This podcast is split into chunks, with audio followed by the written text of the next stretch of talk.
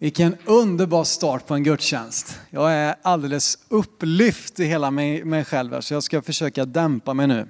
Så ni inte tycker att jag pratar för snabbt eller går för mycket här framme, utan att ni kan fokusera på det som jag ska dela med er här idag. Hörrni, eh, sist jag predikade så hade jag lagt till med mustasch. Och eh, då sa jag att det kanske är sista gången ni ser mig i mustasch när jag predikar. Men eh, det blir åtminstone en gång till. Och eh, det är ganska kul för att jag har nog aldrig någonsin fått så mycket kommentarer. Om det ena och det tredje och det fjärde och, och sådär va. Och både bu och bä, lika mycket som, som, som skrattar åt mig och lika många som åh vad snyggt. Det är framförallt då killar i 16-årsåldern som tycker att den är väldigt imponerande den här mustaschen. Så eh, det här satte igång en del tankar och det, det är ganska roligt så att jag, jag står inte här nu för att eh, så att säga få ert medlidande eller så, men det har gett mig faktiskt en del stoff till den här dagens predikan. Ehm, så att, eh, ja, ni undrar vad jag håller på med. Sven brukar ju inleda med att säga att vi ska slå upp ett bibelord för att hitta dagens tema. Jag tänkte att vi ska titta på ett klipp från Melodifestivalen 1987 för att få fram dagens tema. Så om vi har lite ljud bara på här så ska vi kika på det.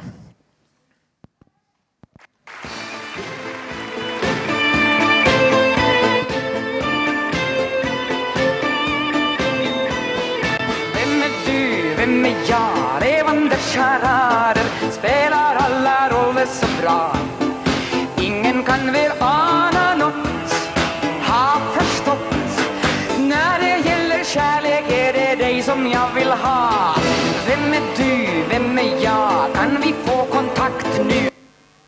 Ja, hörni. Det har ni aldrig sett i början på en predikan förut.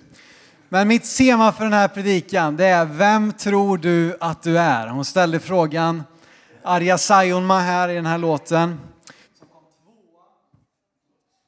Den kom tvåa i eh, Melodifestivalen 87. Eh, endast, ska vi se hur många, endast en poäng efter fyra bugg och en Coca-Cola. Men nu släpper vi det och så går vi in där vidare. Vem tror du att du är? Det är en fråga som eh, många ställer sig, inte minst gör SVT just nu en ny tv-serie, Vem tror du att du är? Där man får följa olika personers, eh, kända personers bakgrund och man får lära känna dem lite mer. Men det är en ganska intressant fråga, vem tror du att du är? Ser du dig själv som mannen i beige eller som Stålmannen med stora muskler? Ja, just det. Det, det står S, Simon står det för. På, på, ja. Ja. Det är en ganska intressant fråga. Hur ser du på dig själv?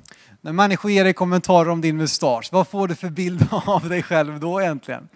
Eller hur, vad, vad, är det, vad är det du sätter för ord för att beskriva vem du är?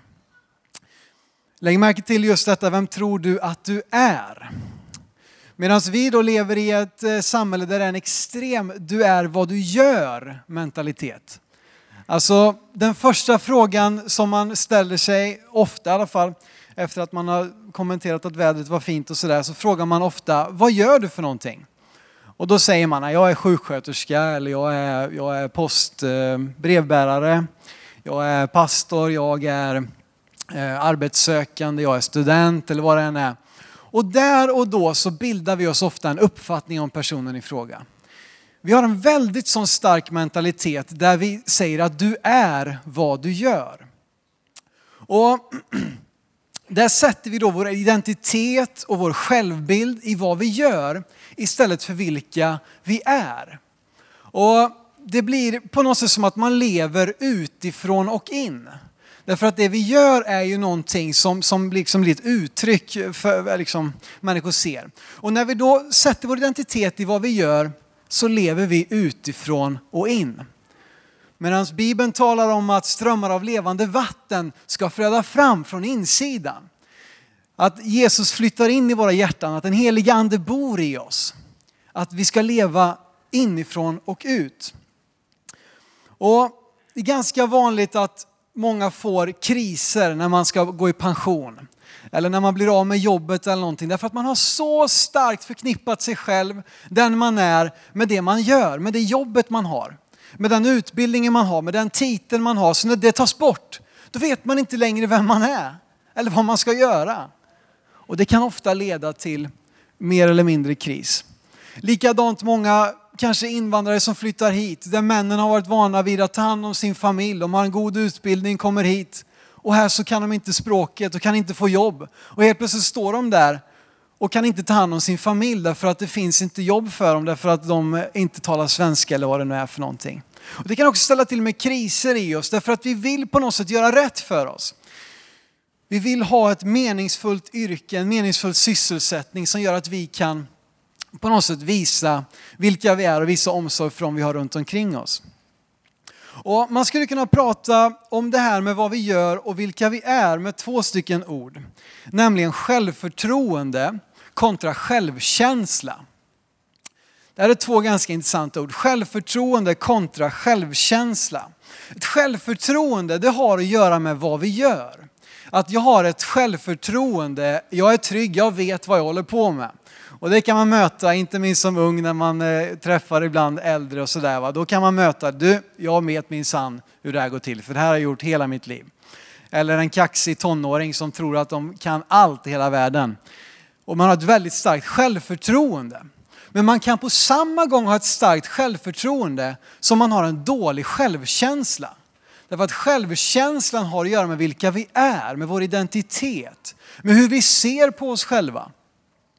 Och eh, därför kan man möta många människor som är superduktiga på det de håller på med. Och när man känner dem lite mer så inser man att de är jätteosäkra på vilka de är. Människor som kan utan problem ställa sig på en scen och dra av en riktigt bra sång eller liksom ett riktigt framförande eller som eh, vågar uttala sig i liksom kniviga frågor. Därför att man har ett självförtroende. Samma människor kan eh, lida av depression, av ångest.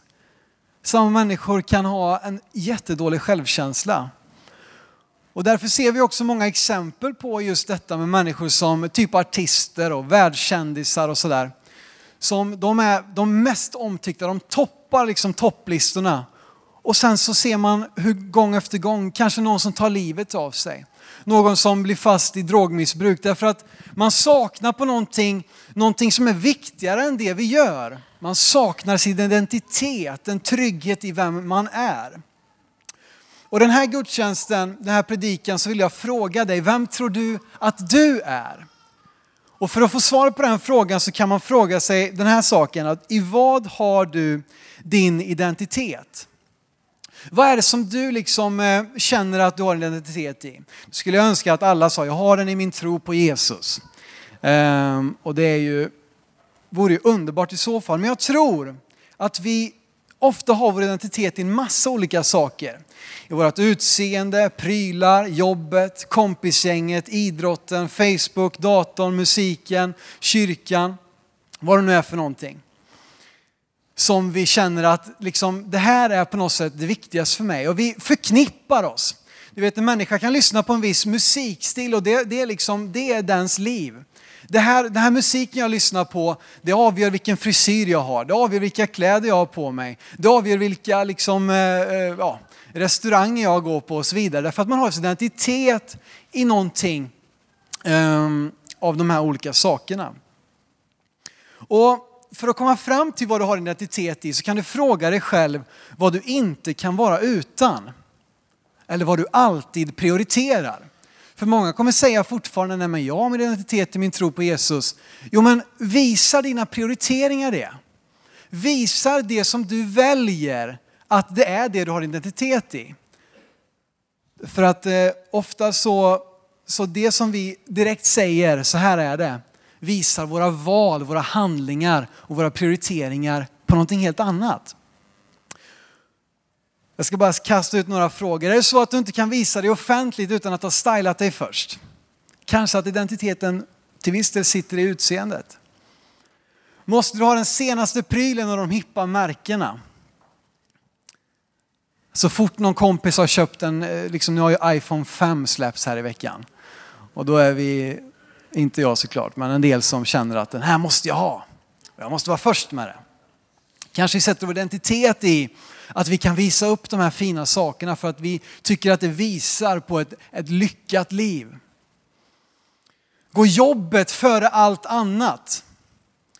Det kan jag möta ibland. Alltså, och, och det, det, får jag fråga mig själv också. Bara för att jag jobbar i en kyrka så kan ju också alltså, jobbet som pastor, alltså, det är ju ett liv, men ni förstår, alltså alla plikter och all administration. Och är det så att det går före allt annat? Är det så att min fru ofta får lida för att, att jag prioriterar de här sakerna för mycket? Ibland kan man möta det, eh, att liksom, när jag jobbar då, eller jag ska jobba över, eller jag ska jobba extra. Det är nästan alltid en godtagen ursäkt i Sverige. Har ni tänkt på det? Nej, men jag ska jobba extra då. Jag har tagit ett andra jobb, jag, jag extra knäcker. Då, då spelar det nästan ingen roll. För att vi, det vittnar också på något sätt om den här du är vad du gör mentaliteten. Vi har ganska starkt i Sverige. Men går jobbet före allt annat, kanske du har identitet i jobbet. Är din största utgift din bil? Och då säger nej men det är det ju inte. Men jag hörde om, om en som köpte en bil, nu, nu, kan jag inte siffrorna här, men han hade köpt en bil och så sålt den något eller ett par år senare. Och haft en värdeminskning på 15 000 kronor varje månad. Bara värdeminskningen. Sen tillkommer ju bränsle, service, reparation och, och liksom nya fälgar och, och allt vad det nu är för någonting. Klipper du gräset eller köper nya utemöbler när grannen gör det? Åh, nu har grannen klippt gräset, nu måste vi ut. Och så kör du där liksom.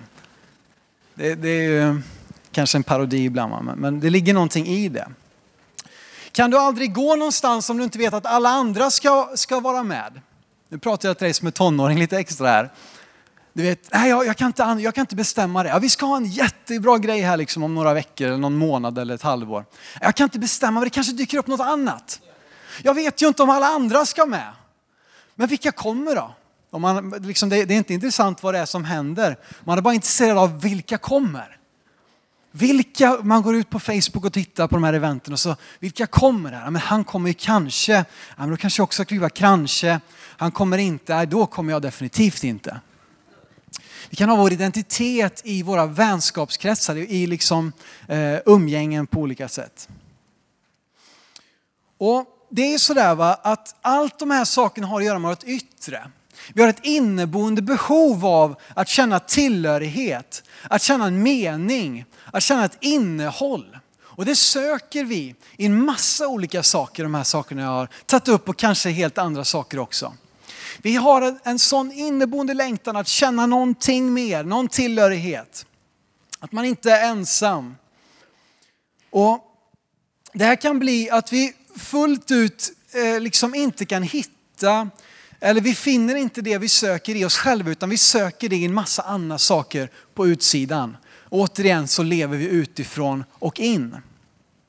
Och det här med att söka tillhörighet och, och liksom söka mening med livet och ha bra vänner och en snygg bil. Det är inget konstigt i sig, det är inget fel i sig.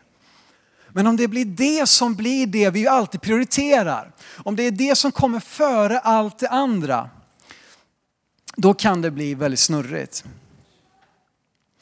Och vi ska nu komma in lite då, vad är det som Bibeln har att erbjuda? Det är därför på något sätt, jag, jag står inte här bara för att problematisera som är populärt idag. Man slänger ut hundra frågor och, men liksom ingen eh, kanske väg framåt. Men vi är i en kyrka och vi tror att Bibeln har någonting att erbjuda. Vi tror att Jesus har det sanna livet att erbjuda. Där du kan finna en identitet, en trygghet, en god självkänsla inom dig.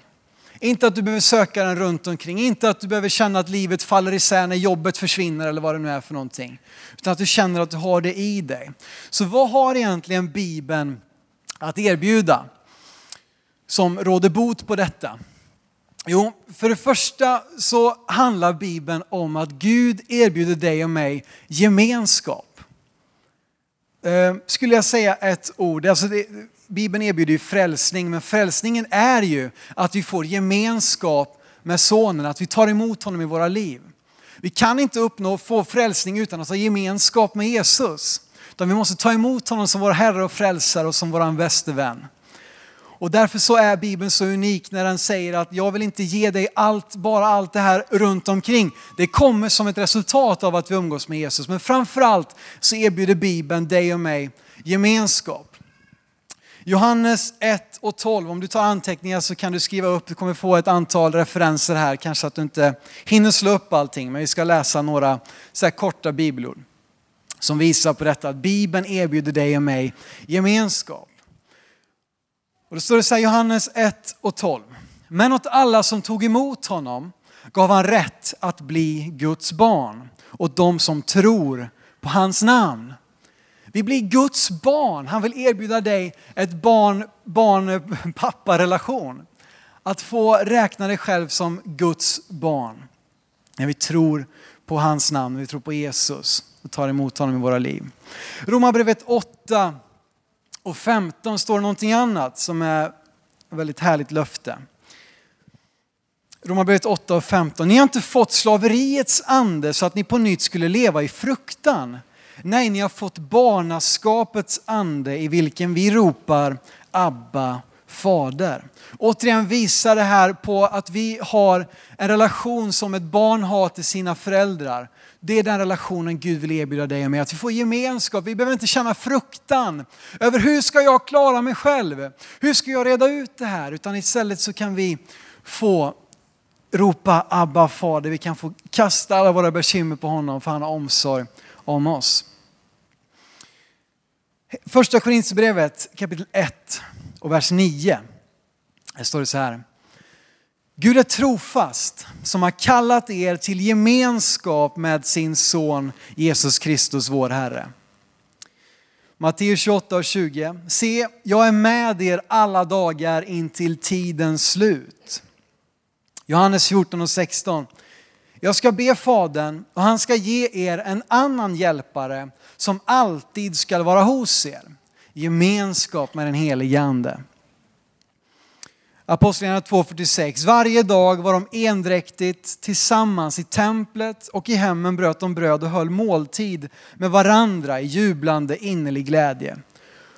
Och när du tar emot Jesus i ditt liv så får du inte bara gemenskap med Fadern utan du får det också med andra troende. Och du kan få bli buren av gemenskapen i en hemgrupp som Sven predikade om på ett eh, speciellt sätt förra, förra eh, söndagen här.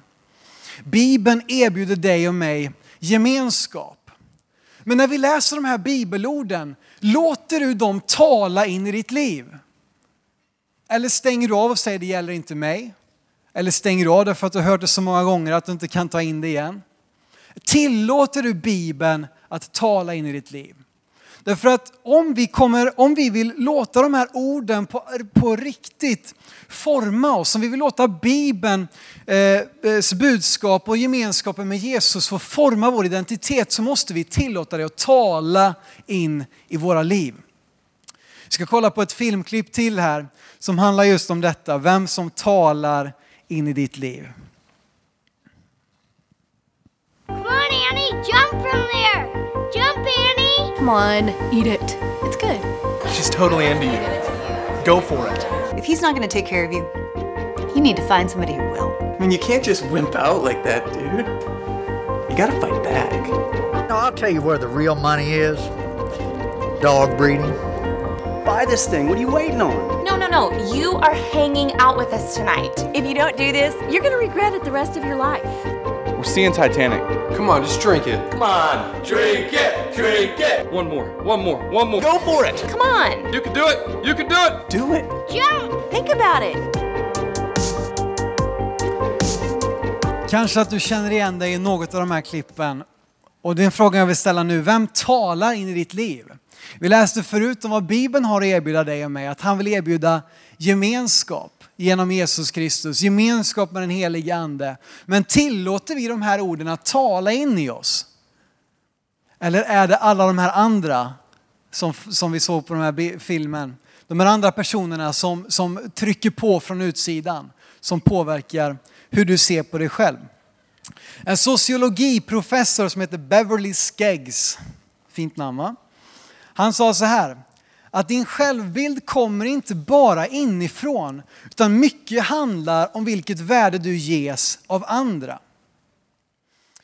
Så att oavsett om vi säger nej men jag tror på Jesus och där har jag min identitet. Så kan det vara andra saker som talar in i vårt liv och säger annorlunda. Så att vi känner att vi saknar den här tryggheten. Vi kan kanske bibelorden, vi går kanske på gudstjänsten. Vi är, är, liksom gör de här yttre, vi har de här yttre preferenserna rätt. Men vi tillåter inte Bibelns ord att på riktigt penetrera våra liv och vara det som talar in i oss. Utan vi låter alla de här olika personerna få tala om vilket värde vi har. Och vi sätter vår identitet i vad andra säger om oss. Eller vi sätter vår identitet i vad vi gör och så vidare.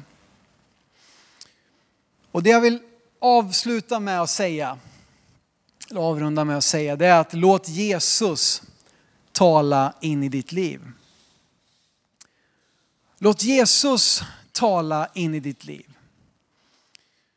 För att få frågan då, men vad är det egentligen som talar in i mitt liv? Jag sa förut att, eh, att eh, liksom det du prioriterar visar på något sätt vad du sätter identitet i.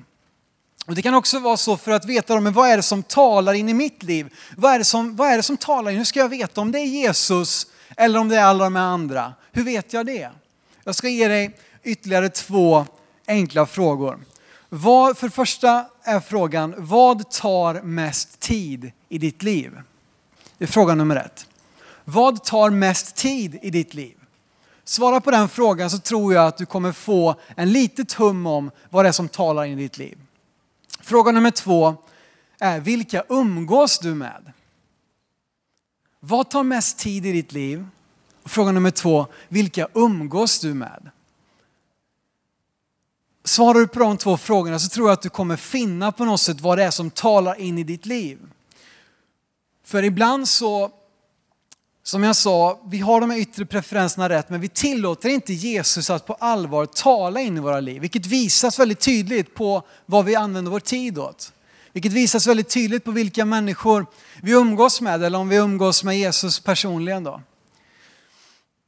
Så att för att få tag på det här och, bli liksom på något sätt formad från insidan så måste vi låta Jesus tala in i våra liv. Och det här kan man tycka, men hallå Simon, många av oss som sitter här, vi har varit med i kyrkan så länge vi minns. Vi har varit troende sedan vi var liksom yngre än dig till och med. Om man nu kan vara så ung. Men eh, Frågan jag ställer då till dig idag, vad är det som tar mest tid i ditt liv? Vem är det som du umgås med? Svara på de frågorna så har du också på något sätt svaret på vad som talar in i ditt liv. Och jag vill då säga till dig att låt Jesus tala in i ditt liv. Vilket han gör, de här gudstjänsterna, det är ett fantastiskt tillfälle att låta Gud tala in i våra liv. Där vi kan komma med ett öppet hjärta med en förväntan och lyssna till vad är det som, vad är det som Gud har lagt ner i, i gudstjänsten idag? Vad vill han säga till mig idag? Vad ska vi sjunga idag? Vad är det som ges tillfälle till att ta emot idag? Att prioritera det. Att prioritera gott umgänge. Att umgås med människor som, som kommer tala positivt in i ditt liv. Inte enbart såklart, vi, vi ska ju definitivt umgås med, med dem också som inte talar så positivt in i våra liv. Men se till också att du har vänner runt omkring dig som gör det. Så att du låter Jesus tala in i ditt liv, att du låter Jesus få ta tid i ditt liv. Att du låter honom få komma ganska högt upp på den här prioriteringen.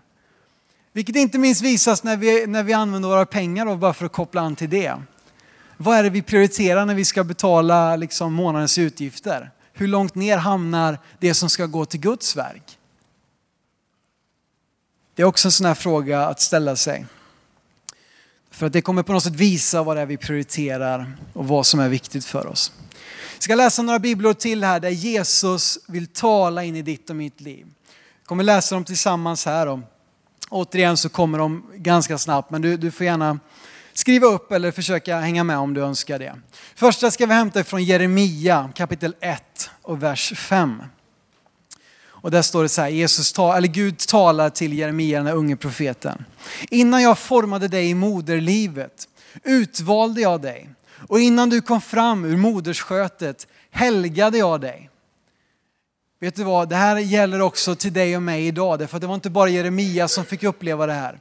Också David och Job och flera andra, eh, Paulus fick uppleva att de var tilltänkta. Gud hade en plan med deras liv och därför är det första jag vill säga att Gud har en plan med ditt liv. Du har, det finns liksom en väg för dig att vandra som Jesus vill låta dig gå på. För det andra som Jesus säger till dig som har tagit emot honom i sitt hjärta hittar vi i Matteus 5 och 14 att ni är världens ljus. Det är så han ser på dig. Att när du har tagit emot Jesus i ditt liv så är du världens ljus. Du kanske ser på dig själv på helt annat sätt. Och ibland så låter vi våra misslyckanden sätta liksom standarden för hur vi ser på oss själva. Men låt oss istället låta Bibelns verklighet, Bibelns sanningar tala om för dig och mig vilka vi är. Och bland annat så säger Jesus att ni är världens ljus. Oavsett om du kämpar med synd, oavsett om du kämpar med relationer, så när du har tagit emot Jesus så är du världens ljus på grund av att du har blivit iklädd honom. Du är världens, ni är världens ljus. Och man kan känna då, ni är världens ljus, men jag känner jag brister på alla punkter. Om man följde med mig till Jakobs brev, ehm, kapitel 1 och vers 5 står det så här, Jakob 1 och 5. Om någon av er brister i visdom skall han be till Gud som ger åt alla villigt och utan förebråelser och han ska få den. Känner du att du har saker i ditt liv som du behöver kämpa på eller jobba på för att du, du kanske inte alltid känner dig som världens ljus. Så be då till Fadern. Han vill ge dig eh, kraft, han vill ge dig visdom, han vill ge dig det som du behöver för att kunna växa och bli mer lik honom. Du kan känna att du inte är till nytta, men se här i första Korinthierbrevet 12 och vers 7. Hos var och en uppenbarar sig anden så att det blir till nytta. Hos var och en. Här läser vi i ett sammanhang där Paulus talar om andens gåvor. Där vi alla kan få del av dem och bli, bli liksom använda av Gud. Men du så känner jag, men jag sitter ju bara här och åker snålskjuts till himlen här i bänken varje söndag. Men vet du vad, hos var och en uppenbarar sig anden så att det blir till nytta. Han vill låta dig få bli använd av honom till nytta. Kanske inte genom att stå här på den här plattformen, för det gör inte alltid så mycket nytta. Eh, förhoppningsvis gör det det, men, men liksom, om vi alla skulle stå här uppe, då skulle det inte bli mycket nytta. Men han vill använda dig och låta dig få bli till nytta där du finns i din vardag. Återigen vad Jesus säger om dig och mig, första Petrus 2, vers 9. Ni är ett utvalt släkte, ett konungsligt prästerskap, ett heligt folk, ett Guds eget folk för att ni ska förkunna hans härliga gärningar. Han som har kallat er från mörkret till sitt underbara ljus. Det här är Guds sätt att beskriva församlingen. Ni är ett utvalt släkte, ett konungsligt prästerskap. Ser du, säger du det till dig när du vaknar på morgonen? Jag är en konungslig präst. Det är så Jesus talar om dig. Det är så han ser på dig. Låt Jesus tala in i ditt liv.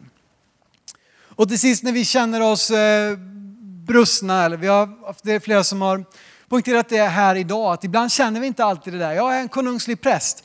Ja men vet då, Psaltaren 139 och 5. Du, alltså Gud, omsluter dig på alla sidor och håller mig i din hand. Nu blir det väldigt konst här. Du läser detta som att det är du som säger det till Gud. Du omsluter mig på alla sidor och håller mig i din hand. Det här är bara ett litet, litet axplock av allt som Gud vill tala till dig och mig. Men låt Jesus tala in i ditt liv. Prioritera tiden med honom. Och låt honom sätta värdet på vem du är. Så att du kan börja leva ett liv inifrån och ut. På grund av det som Jesus har gjort i dig. Inte att du behöver prestera fram en massa olika saker och komma efter när du lever utifrån och in. Jag ska sluta med att säga, eh, hämta ifrån eh, där Gud presenterar sig för Mose i andra Mosebok kapitel 3. Här kommer Gud till Mose och talar till honom vid den brinnande busken. Och eh, nu ska han förklara för Mose vem han är och vad säger han då?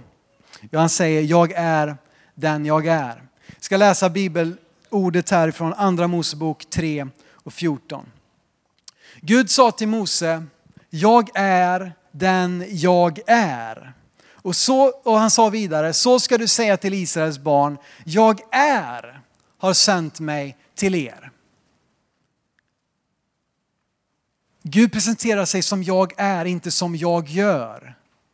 Man kan tänka sig det här, de sitter ju fast i slaveri. Borde inte säga jag gör er fria från slaveri eller något sånt där. När han presenterar sig som jag är och utifrån den han är, utifrån Guds identitet så kommer allt det här fantastiska där han befriar dem ifrån slaveri. Men det är en viktig poäng att säga att Guds namn är jag är och inte jag gör. Och han är inte främst intresserad av vad du gör för att han behöver kanske inte dig på, på det sättet. Han är intresserad av vem du är. Och när du tar emot honom i ditt liv och låter hans avbild speglas i ditt liv, då kan du också få bli använd av honom.